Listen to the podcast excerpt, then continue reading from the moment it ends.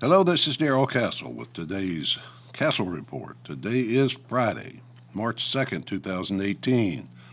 And on today's report, I have a Russian story for you. That means it's going to be gloomy and sad because, as Dostoevsky said about Russians, only through suffering can we find ourselves. Russia is all about suffering, probably always has been. This story involves a young man named Roman Filipov, age thirty-four, a major in the Russian Air Force. Major Filipov was a fighter pilot assigned to the Russian mission in Syria. On February second of this year, he was flight leader of two S U twenty-five fighter jets on a reconnaissance mission over Syria. The Russian military referred to his mission as observation, but the Americans would call it reconnaissance regardless of whether or not he was assigned to drop bombs, to attack targets, or just observe. A mission in hostile territory is still combat, and as we will see, still dangerous. Major Filipov's wingman reported to him that a man-portable anti-aircraft missile known to the military as a man-pad was tracking him and was inbound. Yes, he said, I see it, but he was unable to avoid it, and the missile struck his right wing and also damaged part of the left. Unable to control the airplane and keep it in the air, he directed his wingman to radio search and rescue that he was bailing out. He successfully ejected. His parachute opened as it was supposed to, but unfortunately, he landed behind enemy lines, and that is where our story really begins. The American people are currently in the midst of what is, I think, their third Russia scare.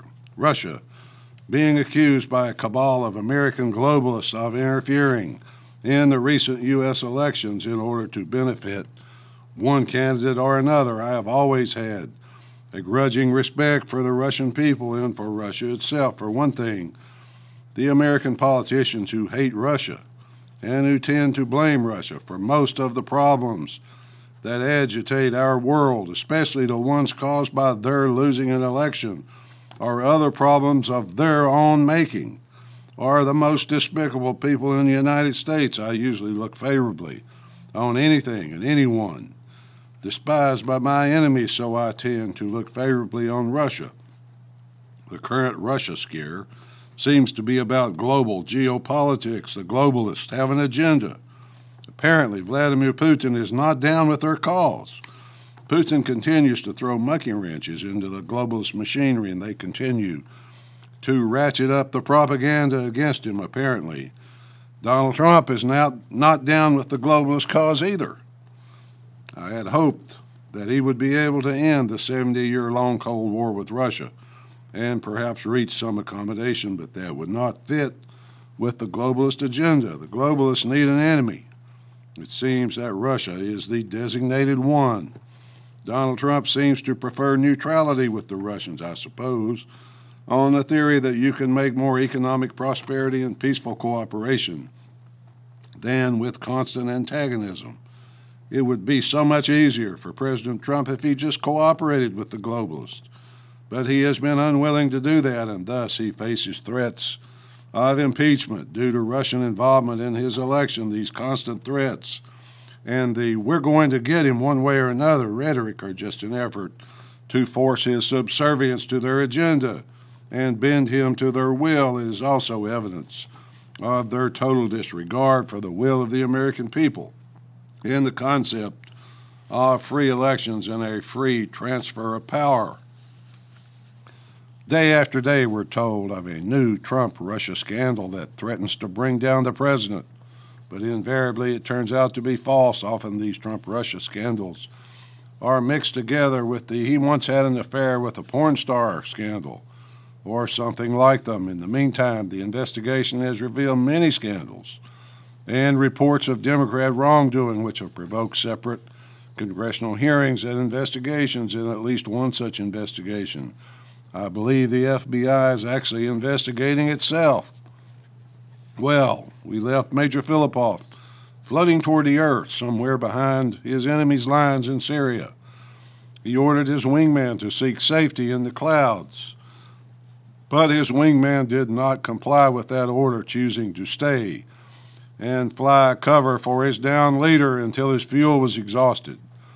Major Filipov landed and was immediately under attack by enemy soldiers.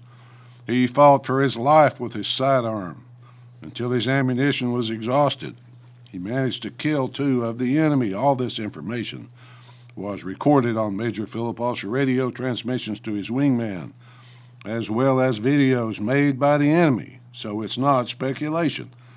When it became obvious that he was going to be overrun and captured, he pulled the pin on his grenade and let it explode, killing himself, as well as an unknown number of the enemy. Major Filipov was the second Russian officer to commit suicide rather than submit to capture since the Russian invasion of Syria in March of two thousand sixteen. Senior Lieutenant Alexander Prokhorenko called in an airstrike on his own position after his position was compromised during the battle for Palmyra.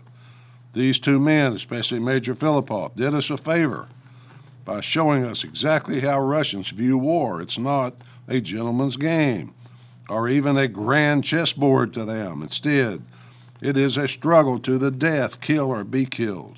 No retreat, no surrender, no quarter given and none expected.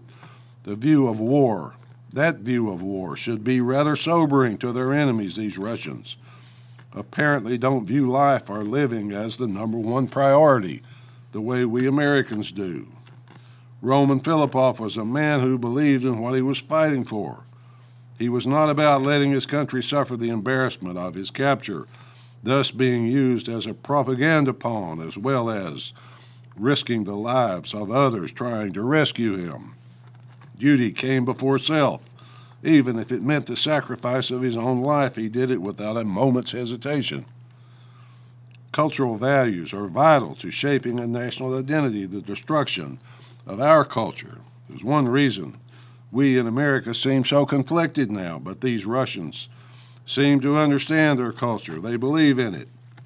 Russia Today reported that Major Filipov died like a lion, and the Russian Defense Ministry reported that he had been killed during combat with terrorists. Who were these terrorists who Major Filipov died fighting? Were they in favor of the Assad regime or against it? Do they support the goals of ISIS or oppose them? Are they affiliated with Al Qaeda, as has been reported, or not? Do they support the same groups as the Americans or oppose them? Where did they get man-portable anti-aircraft missiles? Who paid for the missiles? No one seems to know the answers. No one seems to care. In December of two thousand sixteen, the U S Congress authorized that shoulder-fired man-pad anti-aircraft missiles be supplied to opposition groups in Syria. Perhaps that decision of the U S Congress created a future date with destiny for Major Roman Filipov. Major Filipov was awarded his nation's highest award by Vladimir Putin, a hero of the Russian Federation, a medal for his wife and two children to remember him by. His funeral was held in his hometown of Voronezh in southern Russia. More than thirty thousand people turned out for it. His teachers from his old school spoke well of him, of course. They said he was fit and fond of sports, modest, fair-haired and blue-eyed. He dreamed of being a pilot. He had a sense of justice, one said. He knew what was right. When his old teacher learned of his death, she said her first thought was, this poor child. In the Middle East, especially Syria, the war goes on. Lots of poor children are dying there. There are several examples I could give of how it's a very bad idea to arm a group of religious fanatics in an effort to pit them against other groups of religious fanatics you may then perceive as your chosen enemy, I suppose. Rudyard Kipling said it best in the final paragraph of his poem, The Young British Soldier. When you are wounded and left on Afghanistan's plains, and the women come to cut up what remains, just roll to your rifle and blow out your brains, and go to your God like a soldier. I don't know what Major Filipov believed, or if he believed anything. I don't know where he went when he died, but I do know that he went like a soldier. I told you folks, this is a Russian story, not an American one, so it has to be gloomy and sad. But back here in America, the war continues as well. That is, the cultural Marxist war against Western civilization and our way of life continues unabated. sixty-three million Americans voted to slap it down in two thousand seventeen. Americans were joyful because they thought they had stopped the enemy's advance, but their efforts only caused their enemy to work harder. Our enemies hear their father's voice, and they redouble their efforts. At least that's the way I see it. Until next time, folks, this is Darrell Castle. Thanks for listening.